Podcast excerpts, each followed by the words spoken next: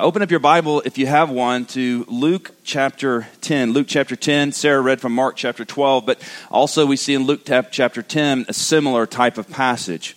Uh, I'm excited to be here with you all. We have uh, quite a number of guests that are here this morning, and, and you should just know that uh, this is an amazing place. This really is. The people that, that are a part of this church family are really uh, fantastic and, and uh, smart and um, good hearted and uh, just amazing. And, and uh, I'm really trying to be really nice because last week I said a couple of things that, that made some upset some people. Uh, I said, for instance, I said I was in a series of life's most important questions. I suggested what I feel like is one of life's most pressing questions, which is why would anybody own a cat? And, uh, and you know, of course, there's people upset. And then I made a little bit of a, a funny, unplanned about millennials and how they can be difficult. And most of you are millennials. Uh, and so I realized, like, I went home, like, uh, wow, I may need to update my resume. So I did. And while I was updating my resume, I was actually thinking about this concept of an unresume. You ever heard this concept of an unresume? So, an unresume, it was a dark moment during the week, actually, when I was thinking about this. I was a little down, it was cloudy outside, you know. Um, and an unresume is basically where, where you list off all the things that you would not want somebody to know about you because if they did know it about you, they might not love you or hire you, you know. And I was thinking about this idea of an unresume, and my mind started going to this really dark place. Raise your hand if you've been there. Okay, yeah, all right. So I started thinking about all the things in my life that I've done that I would not want to put on a resume because surely they would would uh, would mean that I am unlovable or that I wouldn't get whatever job I was wanting to. For instance, when I was in the fifth grade, uh, I got caught stealing uh, from a convenience store beef jerky. That is a true story, and I don't know what got into my mind, but there was a convenience store down at the end of the block and I went down there with like a gym bag. This is no lie. I went down there with a gym bag, and it was just me and the, the uh, convenience store clerk. We were the only two people in there. And the beef jerky was near the video games. That's back in the day where you had to like go to the convenience store, you know, to, to put a quarter in and play video games. And I don't know what got in my mind, but I thought, I really want beef jerky. So I took this gym bag and I went over to the beef jerky, unzipped it, and I was just putting beef jerky in the bag. And I got caught. And the reason I got caught was because it was reflecting uh, through the windows, you know, where the drinks are. And the guy was just sitting there like this. And I started walking. He's like, young man, get over here. Anyway, so I did that. I'm not proud of that. I don't want that on my resume, although now it's forever going to be on the web. Um, when I was in the sixth grade, I snuck out of the house to meet a girl.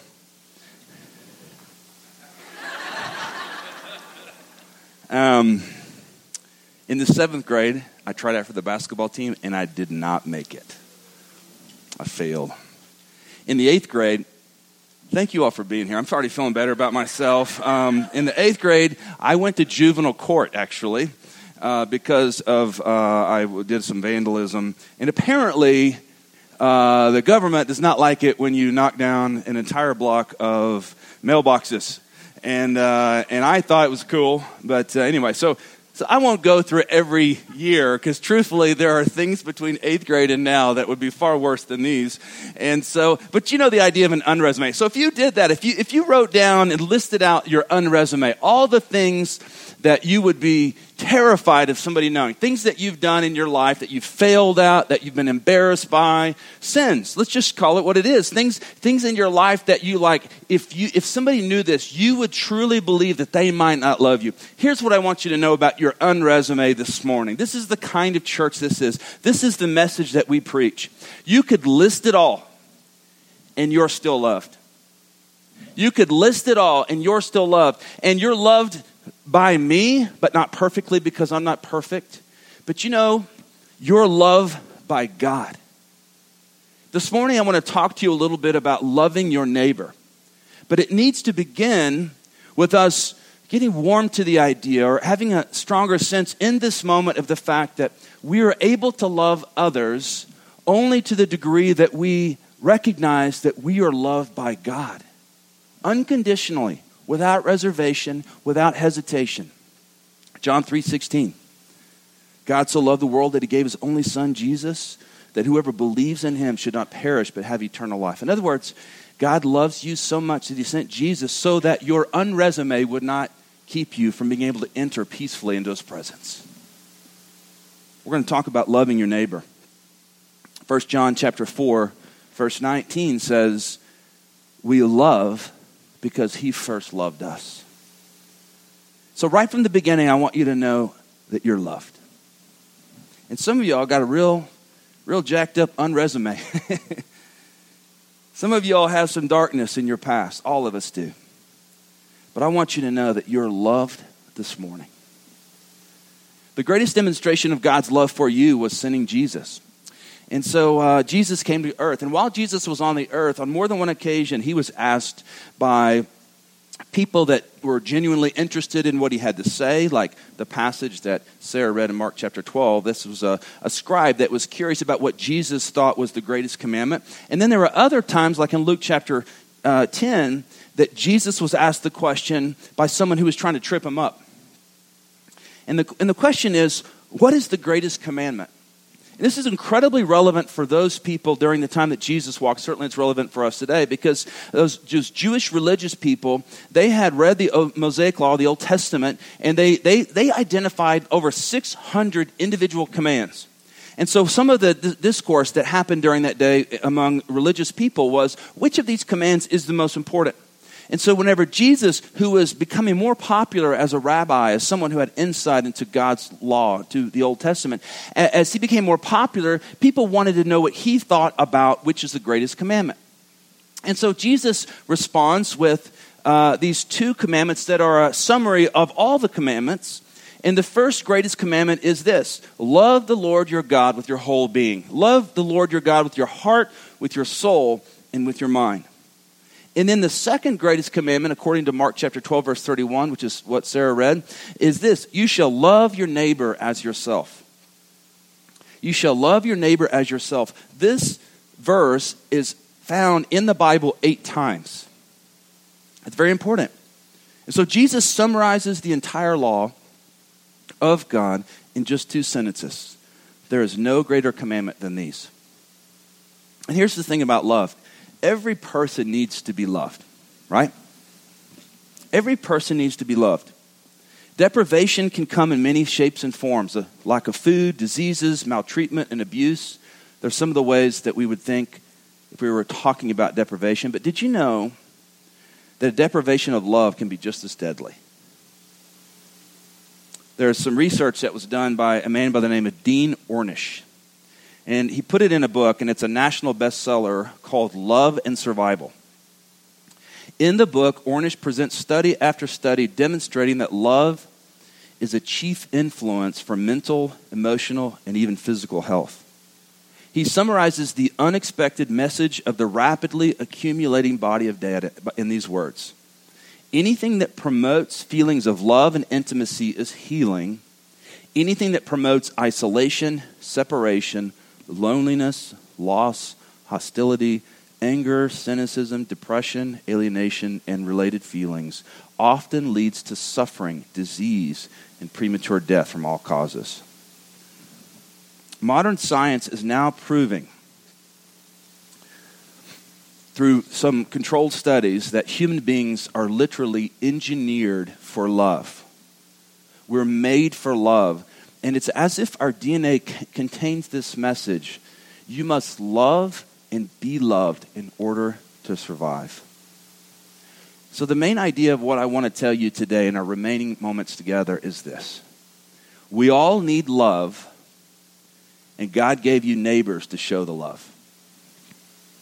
We all need love, and God gave you neighbors to show the love. So when Jesus was asked what the greatest commandment was, it, as I mentioned, he was asked this a number of times. And Mark 12 was fairly positive. Luke 12, uh, the, the, the person, a lawyer, stood up and put him to the test, the scripture says. No offense, lawyers, you're a good one. This guy was a little bit, sounds like uh, trying to trip Jesus up. He, he, put him to the test. He wanted to trick him up, trick him. He said, What shall, what shall I do to have inherit, uh, inherit eternal life? And Jesus answers, asks him back a question. Well, what's written in the law? How do you read it? And the lawyer responds, because he knows, you shall love the Lord your God with all your heart, with all your soul, with all your strength, and with all your mind, and your neighbor as yourself. And Jesus said, You've answered correctly. Do this, and you shall live. But this isn't really the main part of this passage. The main part is the next verse because the lawyer, looking at Jesus, having had his question answered, tries to justify himself. What he's going to do is he's going to try to find the easiest way to obey these commands without really giving very much to the neighbor. In verse 29 of Luke chapter 10, if you have your Bible, open it up or you can use it on your smartphone. Luke chapter 10, verse 29, he says, But he, desiring to justify himself, said to Jesus, And who is my neighbor? He didn't want to simply obey the command of Jesus to love his neighbor. He wanted to find the minimum amount that would actually count as obedience. But here's the thing when you're following Jesus, the more you follow him and the more you understand God's great love for you, the more you'll want to maximize the amount of love you show your neighbor. Which is one reason I started out by just saying, you know, you're loved because it's true. And the more you believe that, the more you'll want to obey these great commands of loving God and loving your neighbor. Well, Jesus is humoring him. He's going to answer his question in the form of a story. And in verse 30 of Luke chapter 10, he begins to tell the story. It's called the story of the Good Samaritan. Raise your hand if you've heard the parable of the Good Samaritan before. Yeah, a lot, a lot of you have. It's familiar to you. So Jesus replied, a man was going down from Jerusalem to Jericho. So, this stretch from Jerusalem to Jericho, it's a 17 mile road that descends 3,000 feet, and it was a place known by robbers, or known for robbers hiding along the way. So, it was not uncommon for people to think of this as a very dangerous place. So, a man was going down from Jerusalem to Jericho, and he fell among robbers, who stripped him and beat him and departed. And they left him half dead. And they left him in a state of need. So this is the neighbor. This person Jesus puts forward is like, okay, here is who your neighbor is. It's this person that's near you that has a need.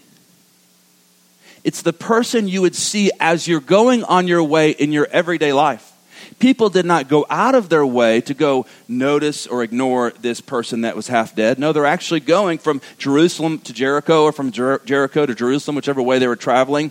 And they, on their way, there was a neighbor. Let me ask you a question. As we're talking about this loving your neighbor, who is your neighbor? Like in your life, who are the people, the five, six, seven people that you see every day or that you see most days of the week that you know has needs? Well, everybody that you see has needs, so you can just kind of scratch that one off the list.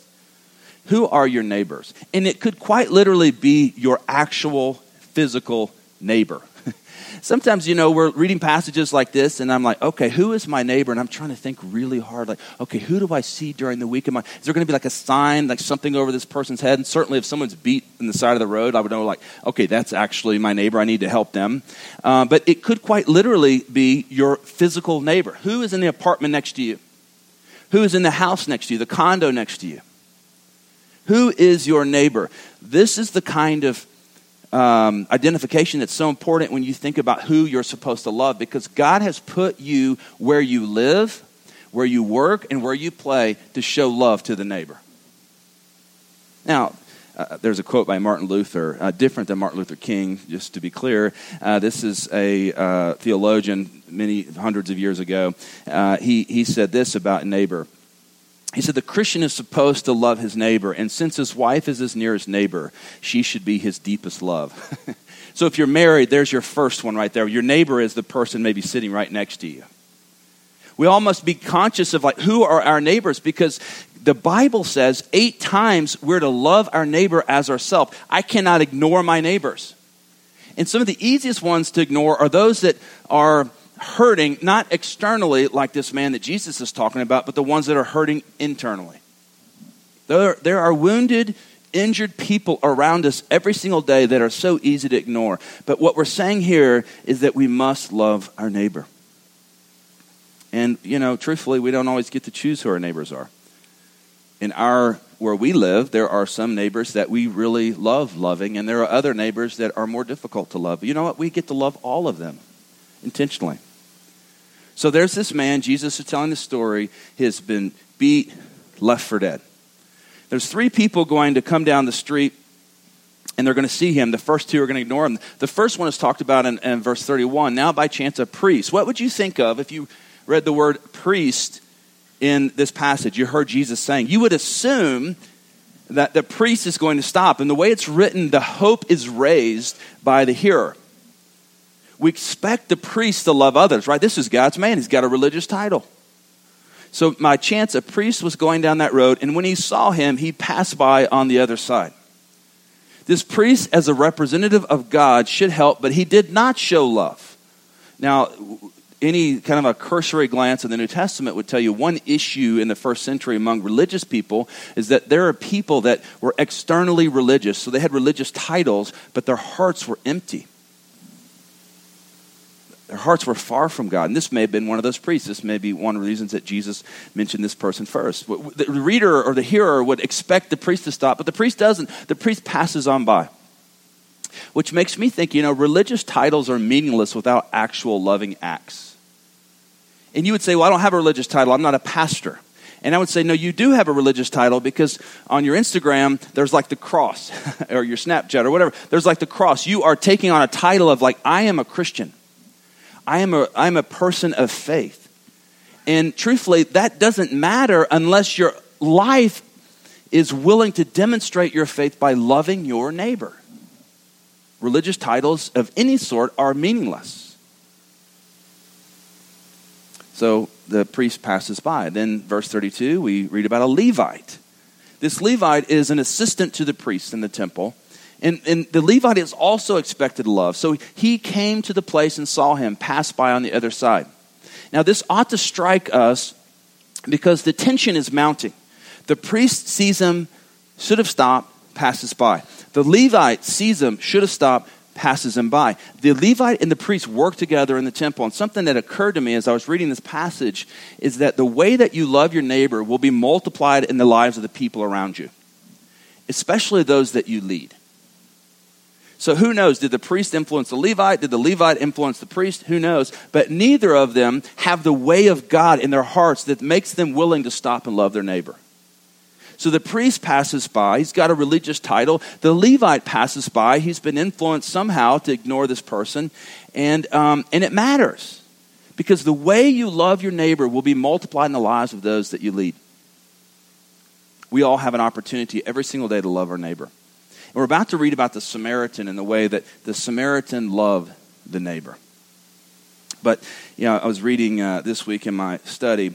Uh, there's a, a, uh, fairly popular Christian social just, justice advocate, a guy named Shane Claiborne. So if you've been around the church world for a couple of decades, you might remember that name. And I, I don't, I'm not like into everything that he says, but one thing that uh, he talks about in one of his writings is uh, a summer that he spent with Mother Teresa in Calcutta, India.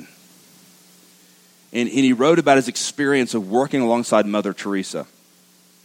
And here's what he says He says, People often ask me what Mother Teresa was like. Sometimes it's like they wonder if she glowed in the dark or had a halo. But she was short, wrinkled, and precious, maybe even a little ornery, like a beautiful, wise old granny. But there is one thing I will never forget, and that's her feet. Her feet were deformed each morning in Mass, which is like a Catholic religious ceremony, he said, each morning in Mass, I would stare at them. I wonder if she had contracted leprosy, like what's going on with her feet. And, but I wasn't going to ask, hey, Mother Teresa, what's wrong with your feet? and, and, one day, uh, one of the sisters came to him and said, Have you noticed Mother Teresa's feet? And the sister began to explain that her feet are deformed because as that impoverished community in the slum of Calcutta gets shoes from around the world, people donating it, she always sorts through the pile to find the worst pair. Because she didn't want anybody else, any of these other kids, to feel like they didn't get something better than the worst pair. It was her way of serving and loving her neighbor. This is the kind of way of following Christ that I think Jesus has in mind of identifying the needs of others in, in a way that would make sense to them, demonstrating love. In verse 33, Jesus goes on in a story and he says, But a Samaritan. Now, you should know that the Samaritans uh, were scorned by the Jews. The Samaritans ethnically and the Jews ethnically were like, they did not like one another. Had to do because of their history. So when Jesus is telling this story in an area where it's mostly Jews listening, and he says, but a Samaritan, no one would have expected this Samaritan to actually help the person that had been beaten and left for dead. He's not expected to help anyone. But Jesus, in the way that he did many times, he flips the script, he turns it upside down. And he says in verse 33 But a Samaritan, as he journeyed, came to where he was, and when he saw him, he had compassion. He went to him and bound up his wounds, pouring on oil and wine. Then he set him on his own animal and brought him to an inn and took care of him. And the next day he took out two denarii and gave them to the innkeeper, saying, Take care of him, and whatever you spend, I will repay you when I come back. Which of these three do you think proved to be a neighbor to the man who fell among the robbers? Remember, this is the question on the table. The lawyer is asking Jesus, Who is my neighbor? And Jesus is saying, the neighbor is the person who is near you who has a need. And the way that you love them is showing them mercy in whatever way they need. Verse 37 Jesus says, He said, the one who showed him mercy. And Jesus said to him, You go and do likewise. So here's a story when Jesus is asked, Who is my neighbor? And the question on the table for you is, Who is your neighbor? So this series that we're in is called Start Stronger. And each week I've tried to give you just one thing to walk away with and, and to tell you that if you'll do this one thing this year, even as we begin the year, that you'll start stronger than you ever have before. And today the start stronger is this is just as you need love, you get to love your neighbor showing the way of God. You get to choose today that you will open up your eyes, see your neighbor, whoever it is. Maybe it's somebody that lives next to you. Maybe it's somebody that's in this uh, group right here. Maybe it's somebody that you'll meet this week. You get to show love. And just as you need love, the people around you need love. And the way that God does it, and this is quite remarkable, is we get to actually, in the way that we're showing love, be the love of God to people. We get to demonstrate love to people. So, as we think about this story, just three things, and I'll begin to bring it to a close. But the Samaritan showed love to his neighbor by doing these three things, which I'll encourage you to do this week also. First of all, the Samaritan showed love to his neighbor by paying attention. He allowed the need of this hurting person to interrupt his life. He didn't just give one day, he actually gave two days to him. And something that occurs to me, especially for our community, because all of us are busy, are running fast, living at a very high, uh, kind of high RPM, is that at times we don't notice our neighbors because we cannot afford to let our lives get disrupted. And what I would say to you is that if you cannot have a disruption in your life when God brings a need to you, then you have a problem because you're going to miss out on life's most meaningful, important, and really uh, exciting things during the week. So you got to open up your eyes and pay attention to the needs around you. There are needs that your spouse has. There's needs that your kids have, and certainly those would count as your neighbors. There are needs that your actual physical neighbors have. There are needs that somebody that you work with has. And anytime you're going to take time to love your neighbor and heed the second greatest commandment in the Bible, you should know it will disrupt your life, and that's okay. You can have your life disrupted. And truthfully, that would be really a great gift for some of us. You got to pay attention to the needs that are around you. Pay attention to who God brings into your life. And the second thing that this uh, Samaritan did is that he sacrificed convenience. He allowed his own convenience and comfort to be set aside for the well being of another person. This is the essence of the Christian gospel. This is, in fact, a picture of what Jesus has done for us. Jesus empties himself, becomes a man, walks on the earth, goes to the cross, dies for sin, is inconvenienced on our behalf so that we can experience the love of God. This is the Christian gospel. So we live out of that. We allow ourselves to be inconvenienced. We sacrifice comfort and security and convenience so that we truly can be like the Samaritan and care for the needs of the people that are all around us. And again, this could be someone that's physically injured, but it also, and more likely and more often, would be people that are injured on the inside. They have needs on the inside. And you know, the, the way that you get to know them is you enter into relationships with those people and you listen to them and you take interest interest in them and you care for them. And then over time, you get to know their needs. Where do they need to be bandaged? At what point can you speak a word of love and kindness and truth from God's word on behalf of God to them to, to, to bandage them up, so to speak? But all of that requires you to be willing to be inconvenienced. I wonder how many of you have so tightly organized your life and so built your life around your own comfort that any thought of being inconvenienced so that someone else can experience the love of God to you is like shocking. Trust me, one of the best things that will happen to you this week is when you see the need of another person and you allow yourself or you go for the, okay, I'm going to love them even though it disrupts my day. Do it. You won't regret it. And the third thing that this man did is that he took ongoing responsibility for the needs. He didn't just say, okay, here's a dollar. You know, good luck.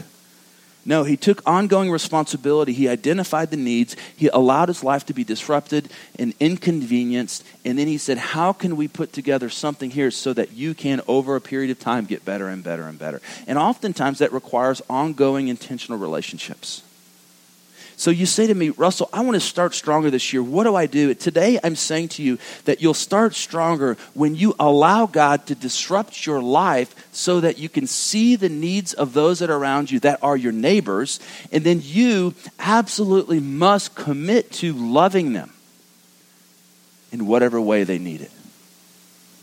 And you say, okay, so, so okay, with all that, what do I do? Specifically, what do I do? Here's the call to action. What I want you to do is I want you to write down the names of 10 neighbors. And it could be, you know, put your spouse on there, put your kids on there. That'd be great. You get, you're already there, part of the way. Um, and then your, your actual literal neighbors. Who lives right next to you? I wonder how many of you live next to people you don't even know their names. That's a problem. And then think about who are the other people that God has put in your life that have needs. They're like the, the person beat on the side of the road. Or maybe even as I speak, someone's bringing a coworker to mind and go, you know what? Maybe that's the neighbor that I'm supposed to love this week.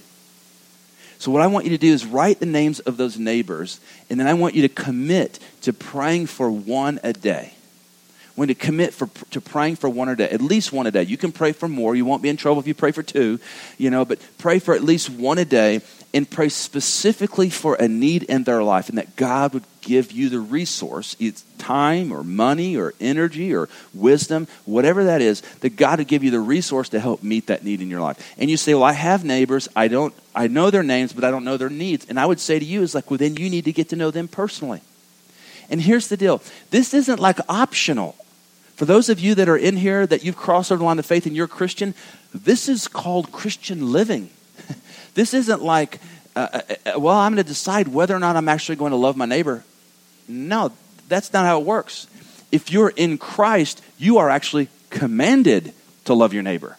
So if you choose not to love your neighbor, then I would say you might not even be a Christ follower. I'm not trying to be mean to you, I'm just trying to be honest. So, what I would say to you is make a list of 10 neighbors.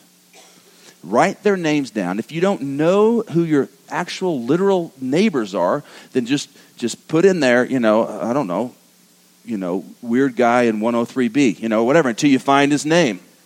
And then stay away from him, actually. Um, but uh, write him down and then start praying for one a day and just see what God does. Don't you know that if you were to come here and we were to open the scriptures and sing this song and, and I was to give you something and you were like, oh, yeah, well, that church is nice and the, the, the, you know, the music's good and the vibe's good and all this kind of stuff. But if I was to keep from challenging you to actually live out your faith once you left this wall, these walls, it might be a waste of your time. This is the kind of stuff that can be transformative, not only for you, but for your neighbors. And if we all get intentional about loving our neighbors, then you know what will happen in this community is the very thing that we all dream of. And that is that there will be a spark of revival where people will see Jesus for who he is. And people that are far from God will be reconciled to God. People that are hurting and broken and need restoration will be restored to God. All of these things will happen as soon as we begin to take the little step of loving our neighbor. Will you do it? I hope so. Let's pray on and think about these things. So, with your head bowed, who comes to mind that is your neighbor? Maybe you just moved here. And you're kind of like, well, I don't, I don't really know anybody. Um, so that might be your prayer, like God, you know, give me an opportunity to meet meet anybody and my neighbors.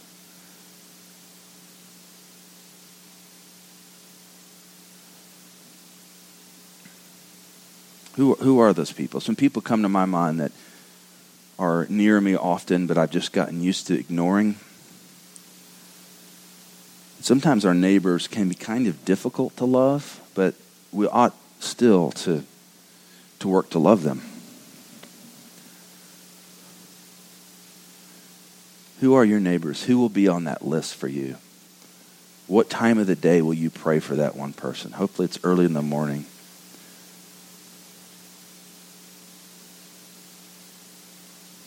So, Christians, be thinking about that, but I want to talk specifically to those of you that have never crossed over the line of faith.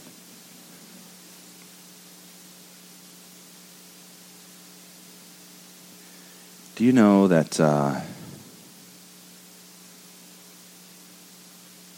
the beauty of the Bible is that it tells the true story of how Jesus laid down his life for you. He was beaten and bruised.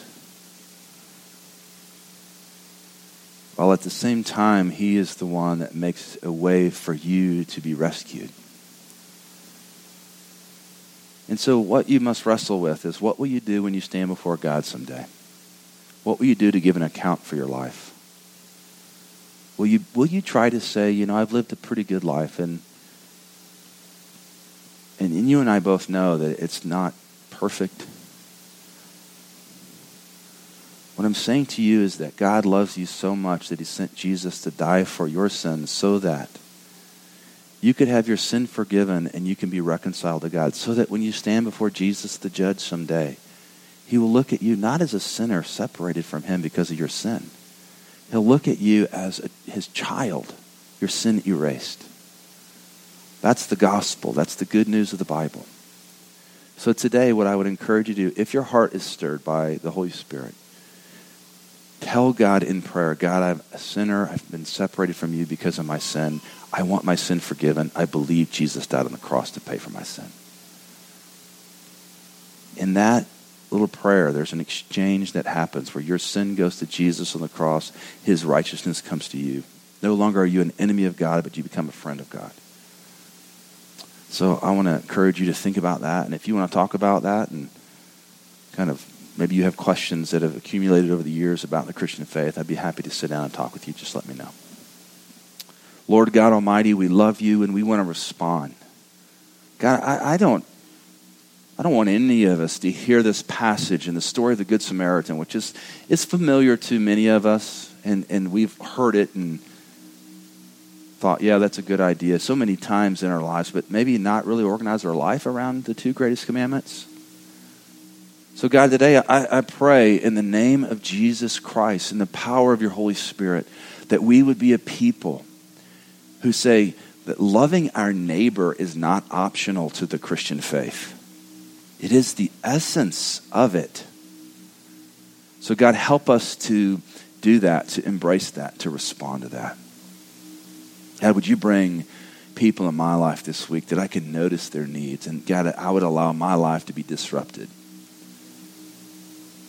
so that I can show love to the neighbor. I pray the same for this beautiful group of people.